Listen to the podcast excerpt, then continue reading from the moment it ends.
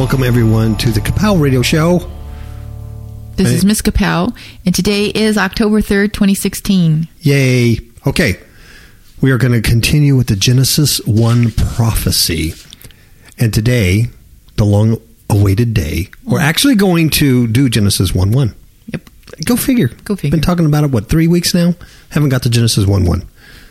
Now we are. And the subtitle is going to be Genesis, it's Genesis 1 prophecy, Future's History.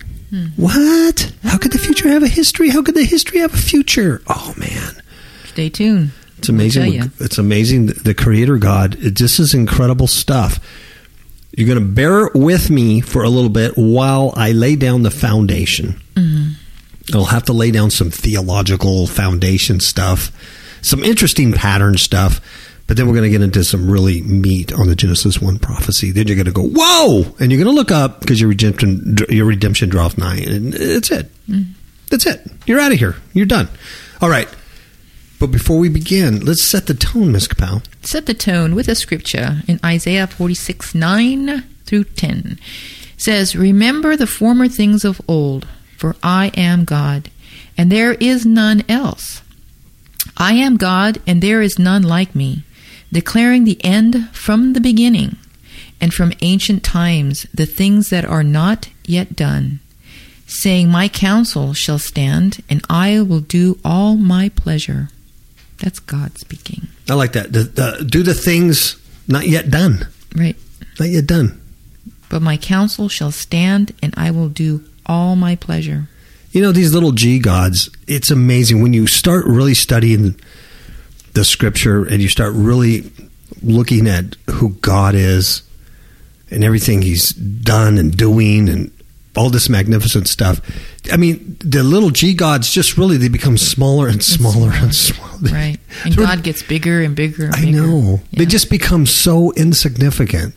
Mm-hmm. You know, I mean, it's like just really so ex- insignificant. The mm-hmm. idols Right. that uh, that so many people serve, just mm-hmm. so small. But what I liked about this scripture is that um, it's talking about declaring the end from the beginning. hmm And that's what we're going to study today. Yes, that really sets the tone because he is the Alpha and the Omega, The first and the last. the beginning and the end. Amen. Yes. Okay. We serve an incredible, incredible God. I know. Really. Yes, who's paved the way for us to return back to the original purpose of creation. hmm Before the foundation of the world. Yes, and all we have to do is find, go through that little narrow gate because it's very narrow. But there's a there's a path back to Eden. Let's leave the east and go back to Eden. That was created in the east. Go west. Basically, yeah. Basically, that's what you're saying. Okay, Genesis 1 prophecy, the future's history. All right. Like I said, hang on. The other the other little disclaimer I want to say is uh, Miss Kapow and I, neither of us are Hebrew or Greek scholars. So we're going to do our best in the pronunciation of these words. I don't know if they're right or not. It matters little. You'll just know the meaning behind it.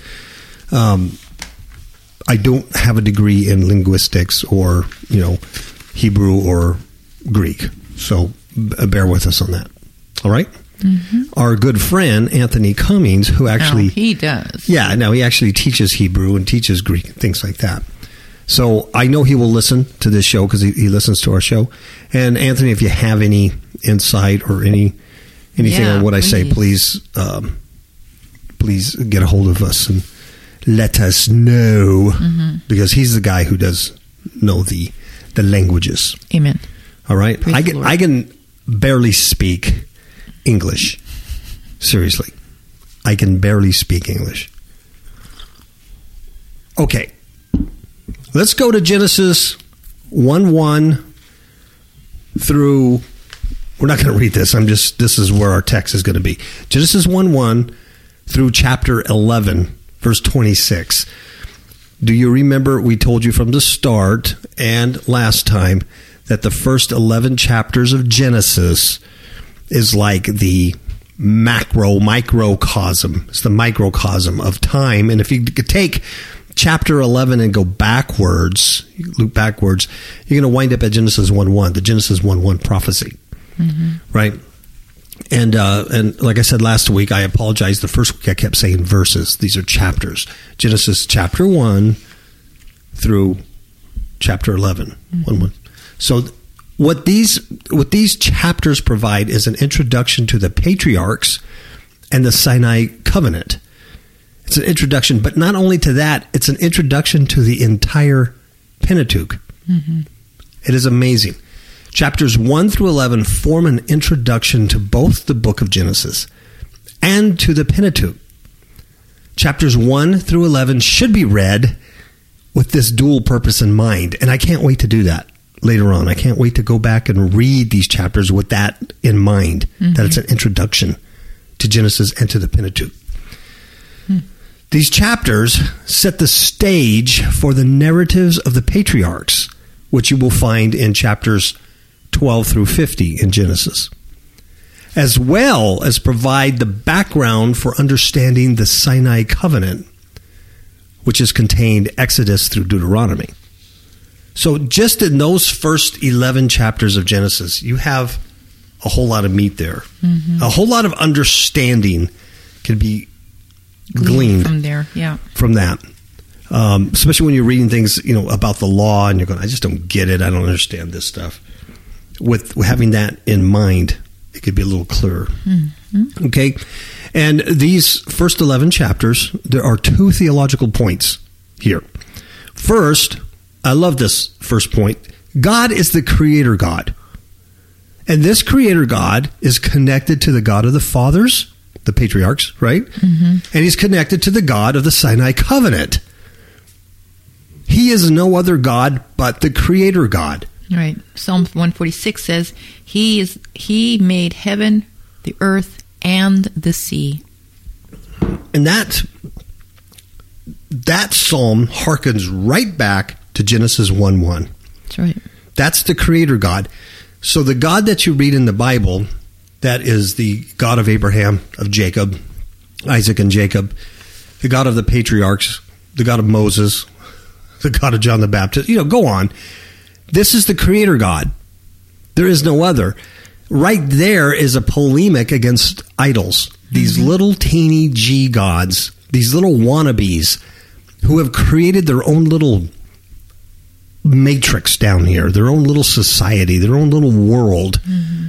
and circumvented God's original plan for creation. And they're running around doing things, and they're so insignificant Right. Because they can't create.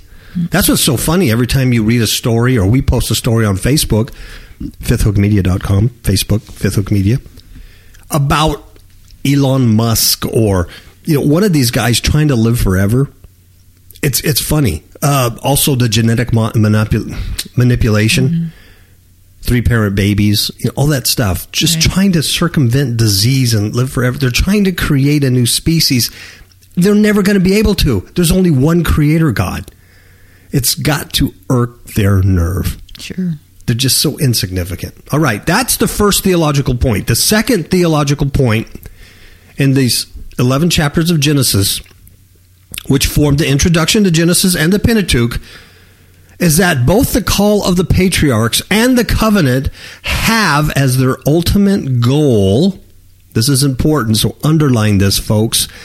The ultimate goal is the reestablishment of God's original purpose in creation. Two theological points God is the creator God, He's connected to the God of the fathers and the God of the Sinai covenant.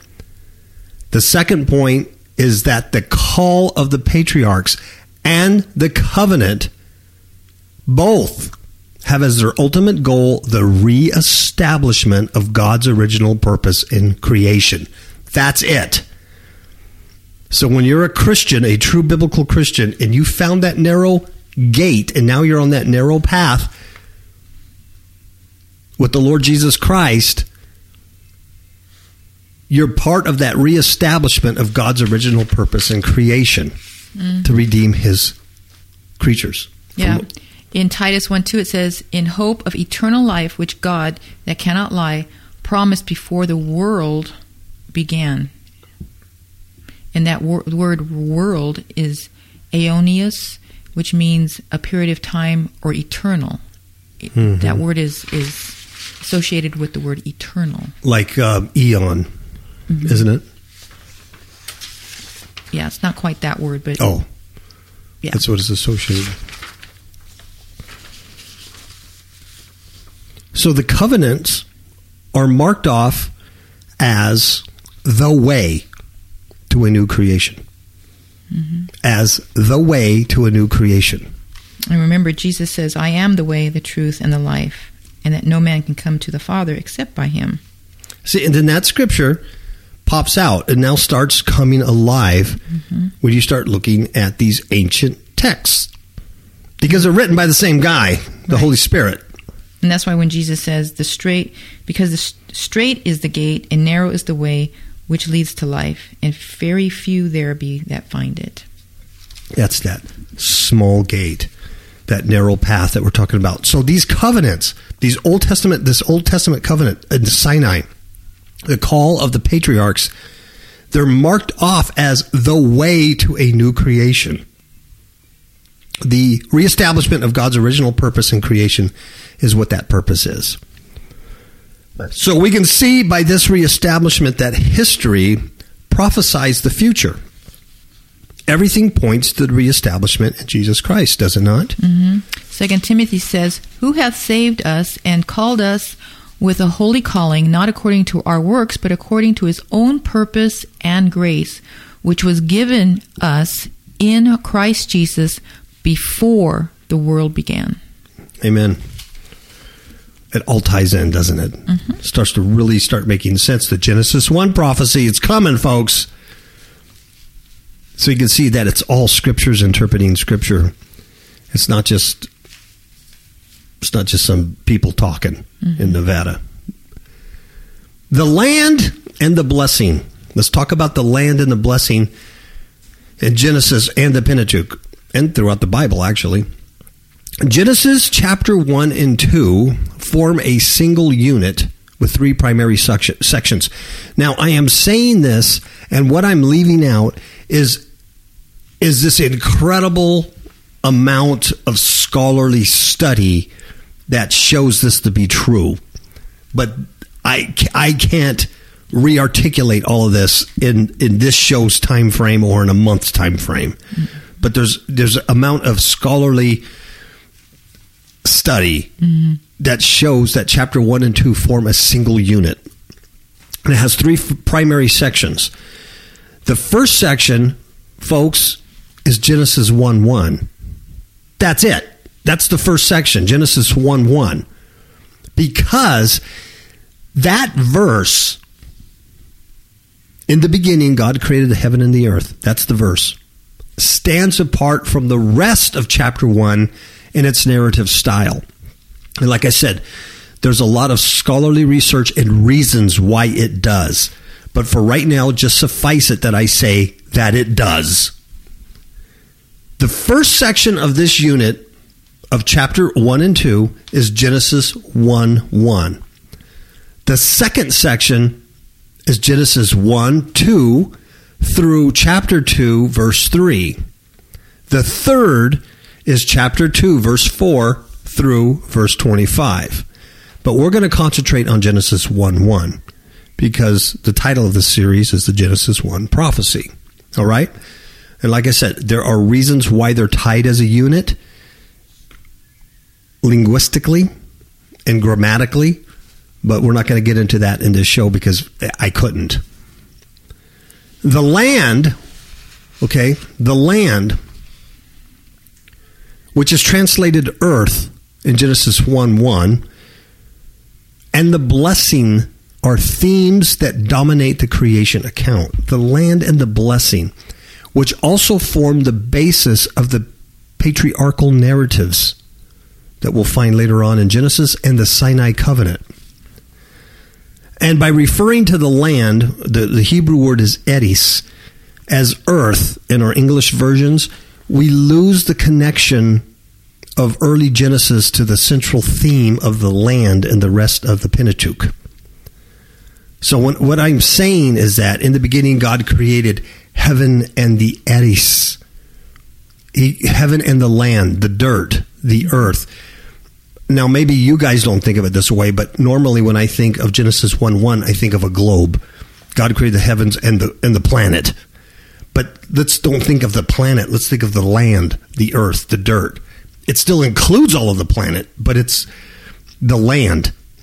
That way, when you start reading the blessings associated with the land and following God, that blessings incur in the land of promise, it starts making sense that in the beginning God created heaven and the land. Mm-hmm. Right? Right. And so we do lose something in that translation by translating it earth in our English. See, the Hebrew language, and Anthony Anthony could uh, you know better articulate this way better than I could.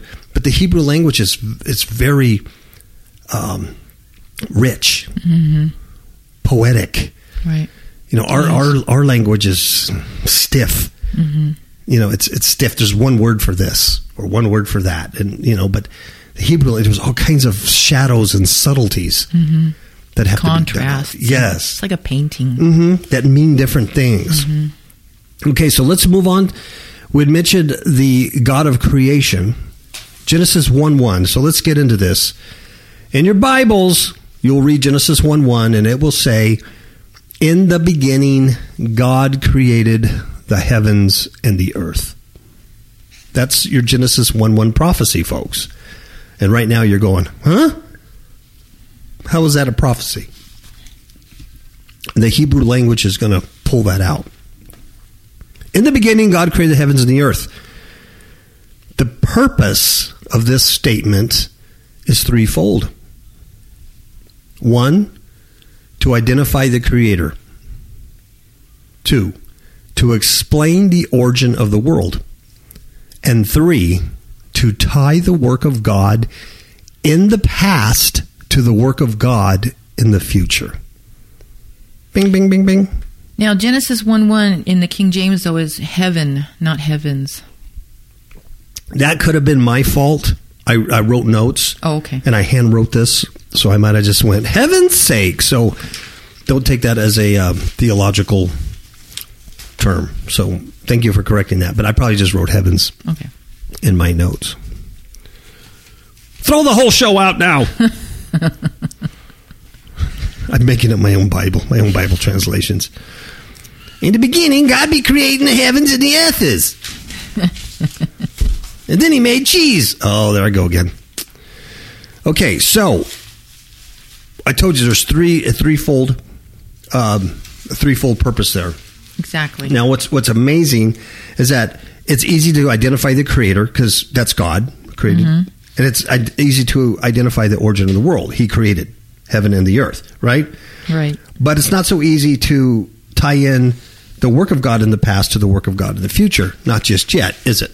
No, but that's that's cool. That's cool. I like that. because this is part of it. So let's go to the phrase "in the beginning."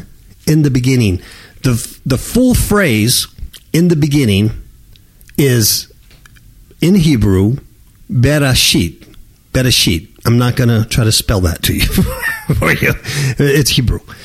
Bereshit. That's the full phrase of "in the beginning." In your um, Strong's concordances, you will have just the word rashit for beginning. It doesn't it doesn't spell out the whole in the beginning, bereshit. But that's what's in Hebrew, bereshit, in the beginning. And in that term, in the beginning, bereshit, is the term beginning, in the beginning, which is rashit. Bereshit encompasses Rashit, beginning. Rashit is a starting point of a specific duration. As in the, um, for example, as in the beginning of the year, let's say Rashit Hashana, which is located in Deuteronomy 11:12. That's how it would be used. Rashit Hashana would be the beginning of that year. That's how it's used. Now, the end of a specific period is marked by the antonym of Rashit in Hebrew. The antonym, its end, would be Aharit. Aharit. So Rashit, the beginning, the end, Aharit.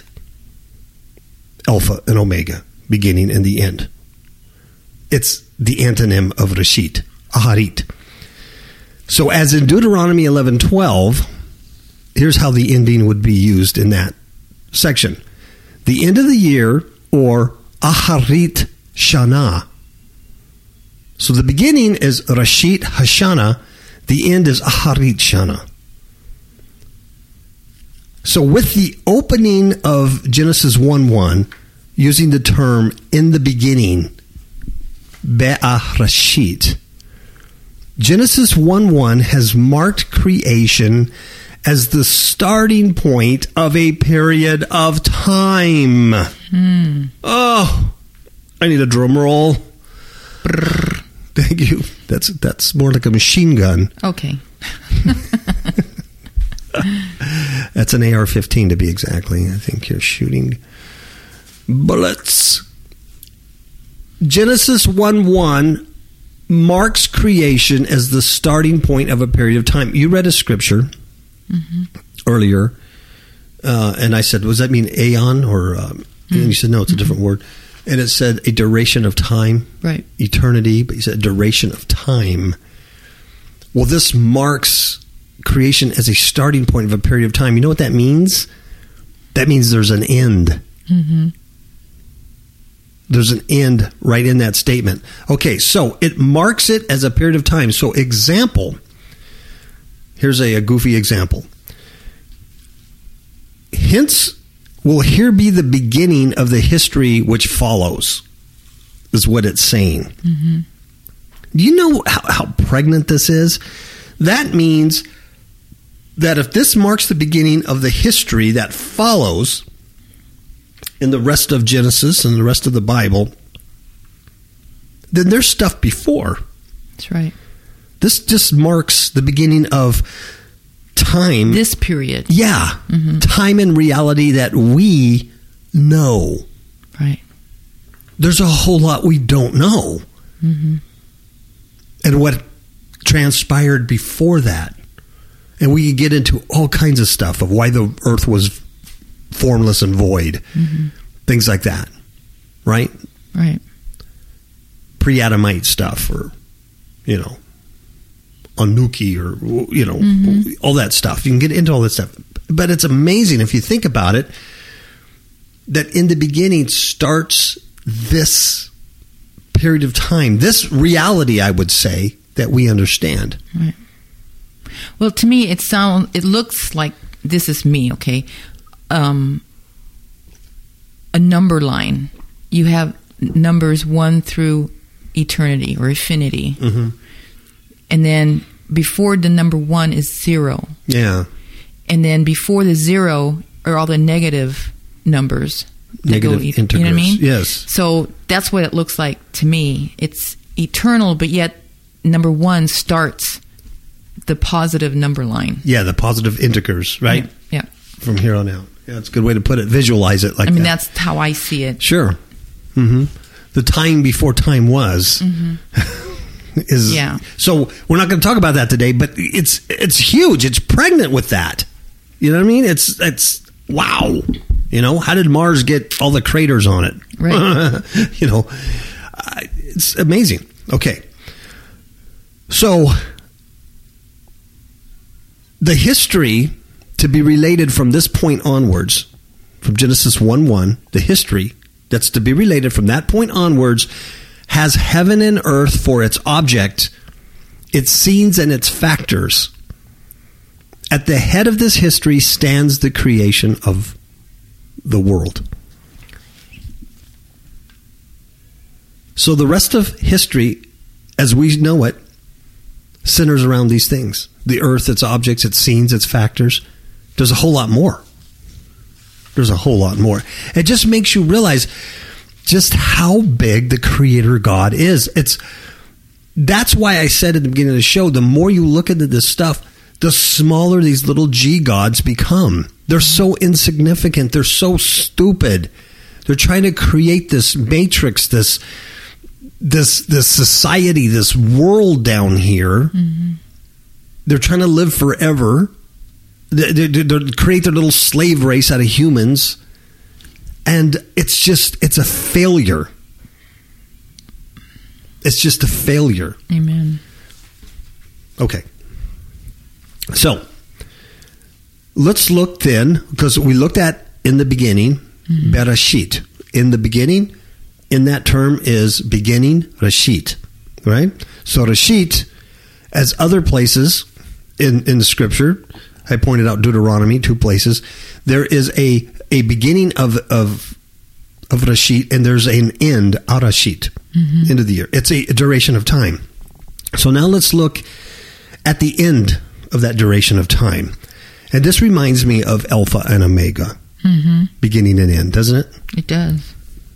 And the first and the last. Mm-hmm. Well, you know, like in Isaiah, there's like Isaiah 41, 4, 44, 6, 48, 12, where God actually declares himself to be the first and the last. Mm. And then you go to forward in Revelation 1, 11, 17, and 2 and 8, 22 and 13, where it's addressed the same, Gosh. where he declares himself the first and the last, the Alpha and the Omega, and that's just beginning and the end. That just boggles my mind that you can take the scriptures, mm-hmm. these scriptures, and because they're they're authored by the Holy Spirit, the Spirit of righteousness. Amen. The deep threads, the meanings, the purpose are woven through what? Genesis 1 1, Isaiah, now Revelation. Mm-hmm. I, I, find it fascinating that Genesis 1 1 marks the beginning of a duration of time. And we're going to talk about the ending of that duration of time within that scripture. Mm-hmm. And then for some reason, our canonical scriptures end with a book of Revelation that talks about that end mm-hmm. and then the beginning of the new heaven and the earth. Yeah. That cannot be by accident. There is no human way possible. Human authors could have threaded Mm-mm. the scriptures with such, you know, mm-hmm. It's, so robust. Right. It's hard to really articulate, but it's just mm-hmm. amazing. It is. Praise the Lord amazing. That's why it's so fascinating to actually read the scriptures and study the Bible mm-hmm. instead of chasing red haired giants. right? That's right. You can chase red haired giants around all you want and believe all these stories and do all these, you know what I mean? It's just so milky and sugary. It's just candy. You know, this is, this right here is meat. This mm-hmm. stuff feeds the soul.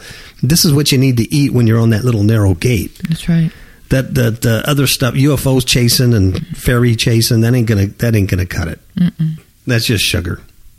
You're gonna burn that off real quick. Okay, so let's this we're gonna look at in the end the alpha and the omega. Okay, by starting history with a beginning or a rashit, rashit, right in the beginning, bera rashit, rashit beginning.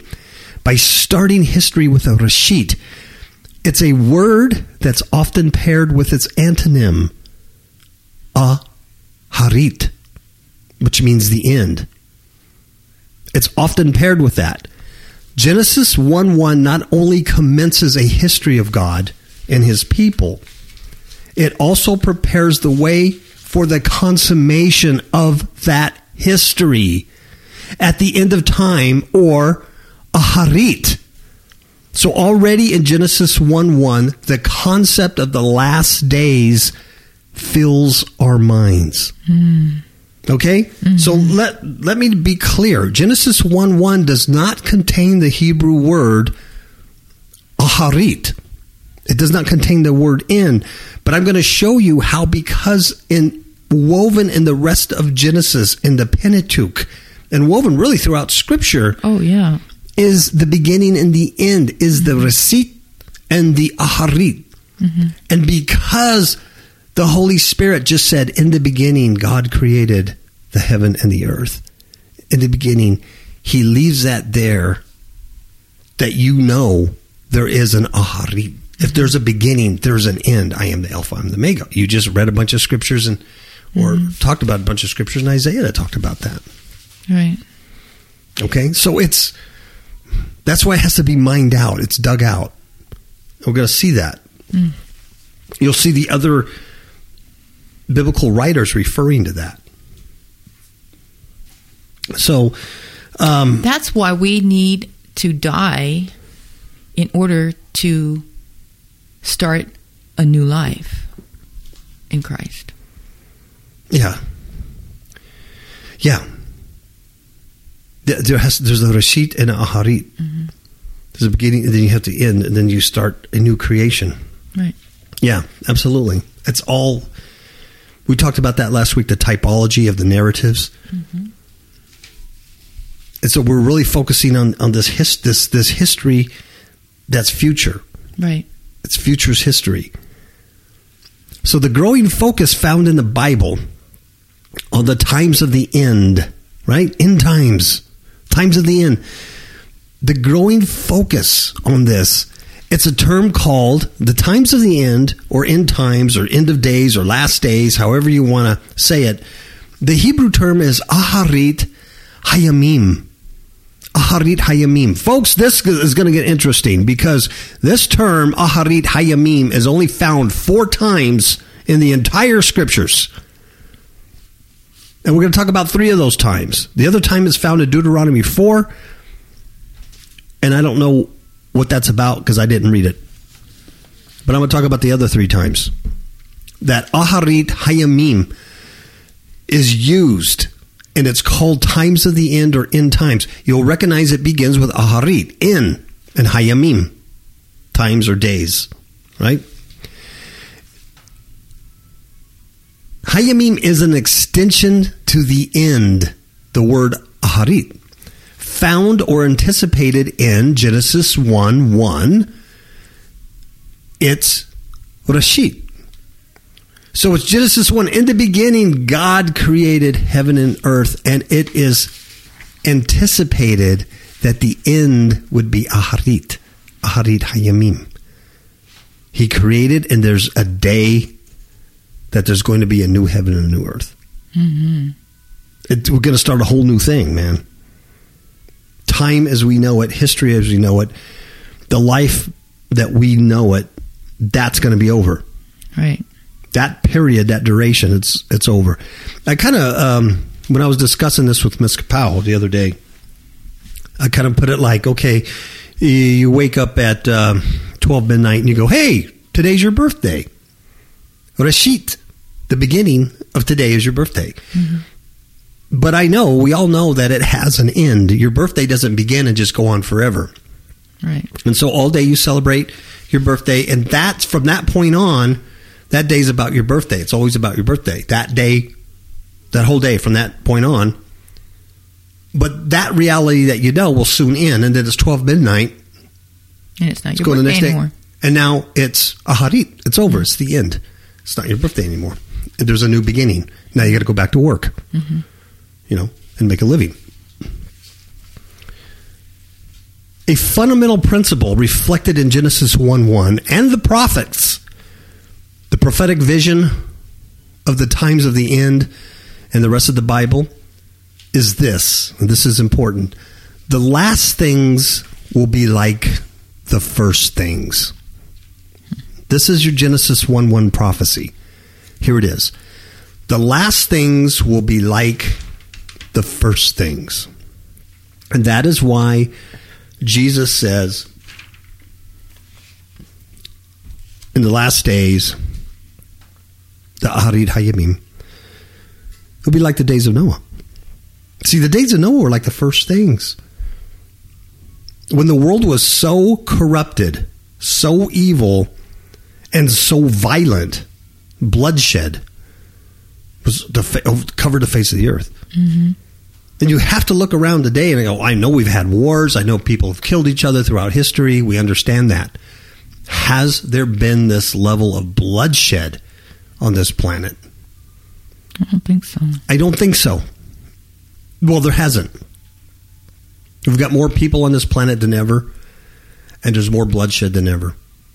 There's more evil, more wickedness. This, the planet itself, the earth, the land, is not going in a positive direction. It's going in that negative. It is in that negative direction, not going. It is in that negative direction, as in the days of Noah, before God repented that He even created man and destroyed the earth. That's. I honestly believe that's where we're at. Mm-hmm. Well, you know, too, it, it, it's just so evil, and the the news that we read, the evil is global. There's nowhere, there's nowhere to go where it's safe. No, there's no other country you can go. You can't go to Cuba and find sanctuary. You Can't go to Sweden. Can't go to France. There's nowhere to go. People used to come here to America. It's not like that no more. Mm-mm. It's not the place to come. No, now they're being warned that it's unsafe here. yeah, yeah. It's looked at a very unsafe place, and it is.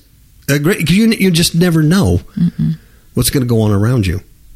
You- have no idea who's going to snap and flip out. There's a lot of strange folks out there. Yeah. even if they don't harm you or do you harm, they're just very, very Odd. There's a very strange spirit, hmm very strange spirit. So the last things will be like the first things. I'm the Alpha and the Omega. I'm the beginning and the end. The last things are going to be like the first things. So if we have arrived at the Genesis, if we have arrived at Genesis one, like like I heard in my dream, mm-hmm. you know, we've arrived at Genesis one several times. If we've arrived at Genesis one, then certainly the last things that we're experience, experiencing are like the very first things. And so Genesis one, what what was that? Right. That was the creation. So we should experience the new creation, Right. Right? hmm Isaiah 65 17 says, Behold, I will create a new earth. So Isaiah, writing under the inspiration of the Spirit of righteousness, ties right back to Genesis 1 1, doesn't he? hmm And Revelation 21 1 says, Then I saw a new heaven and a new earth. So John the Revelator, writing under, well, he's dictate, being dictated by the angel from Christ under the Spirit of righteousness, writes that he sees a new heaven and a new earth. It goes right back to Genesis 1 1 hmm in the Bereshit. Yeah. I like what Isaiah 65 17 says when it says, Behold, I will create a new heaven and a new earth. And then in Revelations 21, it says, Then I saw a new heaven and a new earth. Alpha, Omega. There's a beginning, there's an end. There's a Arashit and a Aharit. hmm There is an end to that duration of time. Isaiah sees that duration. John the Revelator seeing the ending of that. Uh, Right. I guess what I'm trying to say, folks, what we're trying to tell you is, I'm, I, you, honestly, look up. Your redemption is is nigh. hmm It's close, and globally. I'm not just talking. You know, most of our audience is here in America, and we know we have our problems, and we have this upcoming election, and people are unnerved by it. Yeah. You know, no matter who is elected, they just people are unnerved. It's just a very, very, probably the darkest time in history I, yeah. in, in I this agree. in this country, uh, politically, um, things th- about to come, you know, economically and the civil unrest and uh, just the the constant agenda. Mm-hmm. But it's not just um, America; it's it's everywhere. It's Yeah. it's global. It's it's it's our friend Marcos in Brazil and Mm-hmm. um, it's Argentina and Venezuela and it's it's everywhere. It's Italy Mm-hmm. there's nowhere to go. It's it's it's all very very dark. Mhm. In It's a very whole dark time. mixing of um, the globe, Yeah, all the nations. Yes. You know? And like what we just had um, with the internet, you know. yes, And, the giveaway uh, on that. scary. It is. Revelation 22 shows the role of Genesis 1 1 in shaping the form and content of the vision of the future in Revelation 22. And that's, I find that interesting that there's a beginning in, in 1 1, and then there's an, an implied end. There's a Aharit Hayamim, the mm-hmm. last day, and then the last book of our scriptures, Revelation 22, harkens right back to Genesis 1 1. New heaven and new earth. That there's no human that could that have that could put that together. No. Mm-mm. Absolutely not. Absolutely not. So let's explore the Beha Be'aharit Hayamim pattern in the Pentateuch a little little more. There's a pattern here. So so far I've been talking and you might just be listening going, "Hmm, I kind of get what you're saying, brother Kapow, but not really, because Genesis 1 1 says, In the beginning, God created heaven and earth. It doesn't say anything about ending the heaven and earth. It doesn't have that. You're just implying that through grabbing other scriptures. But I'm going to show you this pattern that's pretty convincing. Um, and it's just fascinating. Just fascinating. Let me start off with this. There is a technique. There's a technique in Genesis and really in all of the Pentateuch using a poetic speech at a short epilogue to conclude a narrative. It's well known in biblical literature and it occurs frequently within recognizable segments of the Pentateuch itself. All right, so there will be a narrative. I'll give you examples too. There'll be a narrative. Then at the end of this narrative, there'll be a poetic discourse by one of the characters. And then there'll be a short epilogue. And you see there's a pattern throughout Genesis and throughout the whole Pentateuch that has this pattern. And it's quite amazing. The creation account in Genesis 1 and 2 concludes with the short poetic discourse of Adam in chapter 2, verse 23. And then it's followed by an epilogue in verse 24. That's the first time it occurs.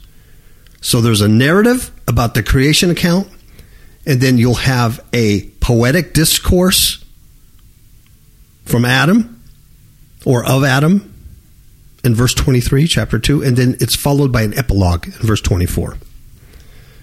And you people can read those on your own. The account of the fall in chapter 3 concludes with a poetic discourse in verse 14 through 19, and then an epilogue in verses 20 through 24. The account of Cain in chapter 4 concludes with a poetic discourse in verse 23 24, and an epilogue in verses 25 through 26. The fact that this same pattern can be found throughout Genesis suggests that it was an important part of the compositional technique used by the author of this book, which is the Spirit of Righteousness.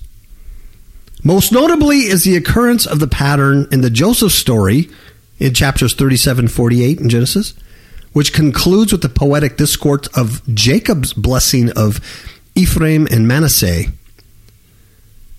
The poetic speech, the short epilogue pattern, recurs at a much higher level within the entire Pentateuch. Suggesting that the technique was extended as part of the structure embracing the whole of the book. So there is a pattern, folks. Does that does that kind of make sense? Mm-hmm.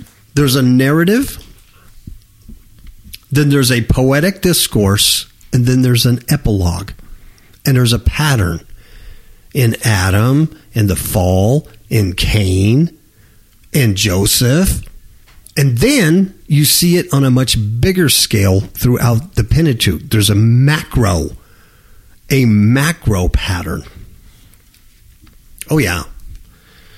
And this all, now, this is all going to tie into the Be'aharit Hayamim pattern in the Pentateuch, the last days. This is this is how I'm I'm making my point here. This is how I'm substantiating what I'm saying. There are three macro junctions in which a major poetic discourse is spliced on the end of a large narrative discourse. The first one is Genesis 49. The second one is Numbers 24. And the third one is Deuteronomy 31. This pattern, in all three of those macro junctions I talked about, has the central character calling an audience together and then proclaiming something to them about what will happen in the last days or days to come. Right. All three of them. It's a pattern. So the three central characters that you're dealing with is Jacob in Genesis, Balaam in Numbers, and Moses in Deuteronomy. Like I said, all three call an audience together. Jacob says in Genesis 49 1, Jacob says to his sons, gather around. Mm-hmm. Balaam says, come. And Moses says, assemble. Mm-hmm. All three of them proclaim, so I can tell you. Right. Jacob says that in Genesis.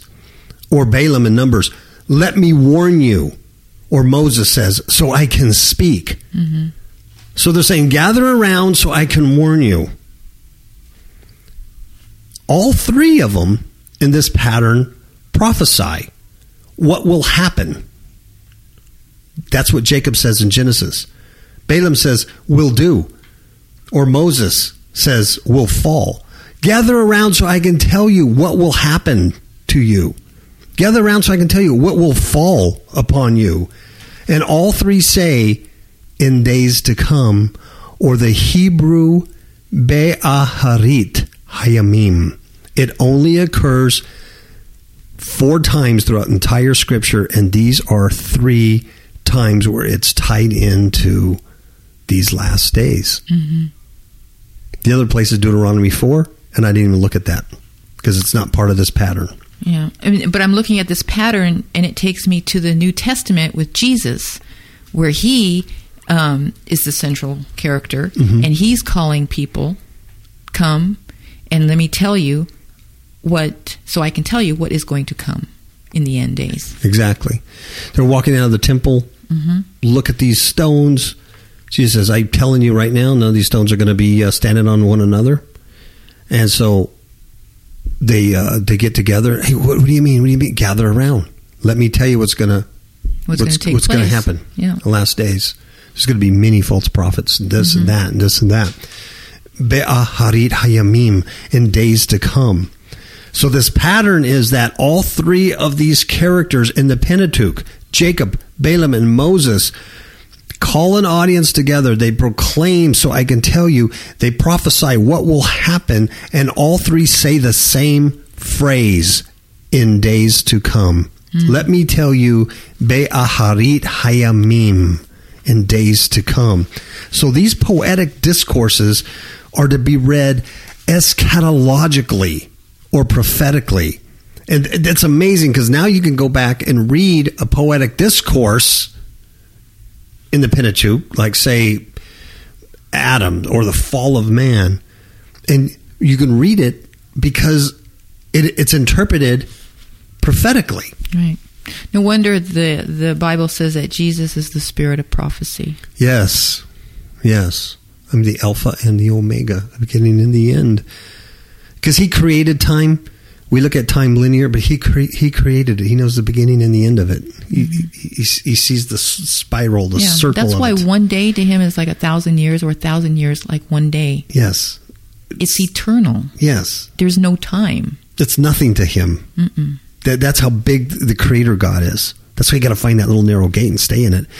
And one of the things that came to me when I was like studying this was the occultist um, if you remember um, Aleister Crowley, he says things like, um, as above, so below. Mm-hmm. The occultic thing. As above, so below. Do what they wilt is the whole of the law. as above, so below. But I was studying this this thing. I was saying that's a little g God thing. They're, they're very limited to their their vertical. As above, what we That's do up there in the skies with our little UFOs and our little matrix casting illumination stuff. That's what's reflected down there in your society. Mm-hmm. But God is not as above, so below. God's not even horizontal. God is past, present, future. He's Alpha and Omega. He's beginning and end. Right. He's Rashit. He's Be'aharit. Mm-hmm. He's he's not as above, so below. That's so minute. Right. God is eternal. limited. Yeah, limited. God is eternal. These little G's hate that. Yeah. They can't stand that. That's that's why they want to. They want to. I want to sit inside in the north. I want to be. I want to be God. They can't eat eat the fruit of good and evil and be like God. They hate that Right. because they they know they had a beginning. They're created, right? They know they have An end. an end. They have a aharit, and they know about um, be'aharit hayamim. They have an end day. They have a last day. And- Isaiah 40, 28 says, Hast thou not known, hast thou not heard, that the everlasting God, the Lord, the creator of the ends of the earth, faints not, and neither is weary? And there is no searching of his understanding. Mm. Way bigger than this. Yeah. Yeah. Uh, It's yeah. Well, you're trying to even try to uh, comprehend. Mm-mm. There really isn't any language No, that could that could describe God. and that's why too the scriptures say the fool says in his heart there is no God. Yeah. How foolish can you be? All you have to do is if you just open this this scripture up and look at what we're just talking about. Come on. The Pentateuch shows an intense interest in the past. And the Bi'ah Harit Hayamim, this pattern, it shows an intense interest in the future as well. You see, it's all one. It's future's history. It's not just linear. What happened in the past portends what will happen in the future. Past events foreshadow the future. This is why Jesus says when he was talking about um, the end days, the last times, the um, when, the consummation of that Jewish age, the Mosaic covenant, the Sinai covenant. When he talked about it, he, he says, he warns them and he says, when you see the abomination of desolation standing where it ought not be, get the heck out. Grab your stuff, go up to the mountains, get out of Judea. Talking about it, it, it happened. It happened in AD 70, exactly how, like he said. But he referred to a term, abomination of des- desolation, standing where it ought not to be. He referred referred to a term of past history in the book of Daniel, Daniel 9. And in that intertestamental period, there was the Hasmoneans, the Maccabees, and um, Antiochus Epiphanes IV is the one who took a pig and slaughtered it on the altar of God mm-hmm. in the temple, and then burned the temple and did all kinds of crazy stuff. I mean, it's Jewish history, Maccabees 1 and 2, especially. But Jesus refers back to that. Why? Because the past portends what will be in the future. Mm-hmm. It looks the same. So, in this presentation, when we're talking about the Genesis 1 prophecy, we're going back to that that word that came to me in my sleep. We we have arrived at Genesis 1. If we have, if that in fact is true, or if I was just eating late night tacos, I don't know. But if that's in fact true, that we have arrived at Genesis 1, we have arrived in the beginning, God created. Mm-hmm. There's a sheet. And now we're looking at The end. the aharit, yeah, the ending of that, the conclusion, the alpha, the omega, the new heaven and the new earth. The end of this illusion as we know it. Mm-hmm. Because th- that's that's what it is in God's eyes. It's time that He created that has a duration of time. Just like today's your birthday, it's an illusion for just that day, but it's not the rest of the week or the rest of the year. It's only just that one period of time. Amazing. Absolutely amazing. Absolutely incredible. I really enjoyed this study. Yes. There's So- a lot to chew on and a lot to think about and Yes. And you can just go on and on and on. and it really puts this awe in your heart about God. hmm You know, he's just amazing. And I, that's one of the things when we started this series a couple of weeks ago. I told I told you that you know this this these words came to me in my sleep, you know, twice. Like NASA astronauts speaking on a radio, you know, we've arrived at Genesis 1. And I explained to you about testing the spirits and you know because a lot of stuff it gave you examples how other things came to my brain that were not of god. Mm-hmm. You know so you test the spirits. But one of the things i talked about is if it leads you on a journey like this to mm-hmm. study scripture and and realize the magnificent and uncomprehensible magnitude mm-hmm. of god how can that be from Satan? Why would Satan give me or you anything that would lead you to dig into scripture and see patterns and see prophecy and see the end and the last days? Mm-hmm. Why? There would be no reason. He would want to give you words and knowledge and give you stuff to lead you in the opposite direction or in false doctrine or mm-hmm. false teaching. You know, so I'm just I'm just saying to me, for me, this study clarifies what the words that came to me. Mm-hmm. I, I do believe we have arrived at Genesis 1. And if my understanding is correct, that means we we saw the beginning. We've lived in this history mm-hmm. that was forthcoming since Genesis 1 1. And now it's time to look up because the redemption is going to be drawing very clear, very, very near, Very near. hmm very soon with the Aharit. Right. There's a beginning and there's an end. And uh, I do think we've, we've arrived at Genesis 1. I mean, there's, we're there. We talked about last week how we, we've already gone through Babylon, the, the great apostasy. We, we've seen it. It's not like oh, it, the church is becoming apostate. Oh, it's getting so bad. It is. It has been. It's it's done. Mm-hmm. I don't know where else in history you could find such apostasy in in the so-called house of God Right. and in so-called Christianity. It's so apostate. It's so unbiblical. It's unbelievable. Mm-hmm. The tower has been built. That portal has been built long ago, and now it's scattered. Mm-hmm. The church isn't unified. Is it unified? Oh, they No. want ecumenical unification. They want everybody to be Catholic and be like the They want a mixing. mix it all up. Mix the Babylonian religion with true religion, and no one will know. It's the poop sandwich technique. But it's not unified, it's scattered. God scatters it. The Bible says God brings the great delusion. Mm-hmm. That's right. It's scattered. They- They're not unified. They never will be. That's why you can drive down every street and you have this church, that church, this church, that church. Well, they all believe in the same God, the same Bible. Why do we have 15 churches in, in one city?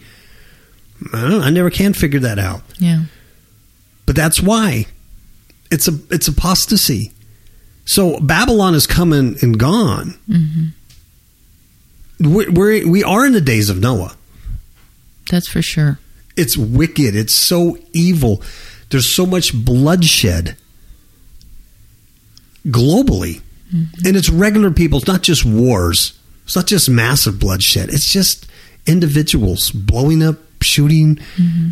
doing things at malls in different countries Right. everywhere. People, they're just snapping and killing each other. Never mind all the abortions and GMO killings and hidden killings through our food and things like that. hmm Vaccinations. Never mind that. There's so much bloodshed. The, the very things that God destroyed the first people are the things we see today. Plus, we see the genetic um, manipulation. And always with an end, there's that uh, deep evil, Yes. saturated evil that Yes. it, it has to end. Yes. And it's the same thing with Sodom and Gomorrah. On the plains of Sodom, it came to God's attention this incredible wickedness mm-hmm. from these people living on the plains of Sodom. And the New Testament says they were having um, sex with strange flesh, mm-hmm. alien flesh, foreign flesh. Some kind of manipulation, mm-hmm. genetic stuff. Angel with man, watcher with the humans again. It's the rebellion, the rebellion of man, rebellion of the demons. You know what I mean? And it's just gotten to that point where it has to end. It has to end. It, the, the the cup of iniquity fills. Mm-hmm. So I guess the point is, unless I'm totally off my rocker, the words that came, we have arrived at Genesis one. If this means what I think it means, then we in fact have arrived at Genesis one. didn't say we are arriving, or someday what we have. We have. Mhm. and I don't see heaven and earth being created, but I can envision a new heaven and a new earth Amen. being created. Oh, yes. Amen. Amen. Anything else to add? Ciao, babies.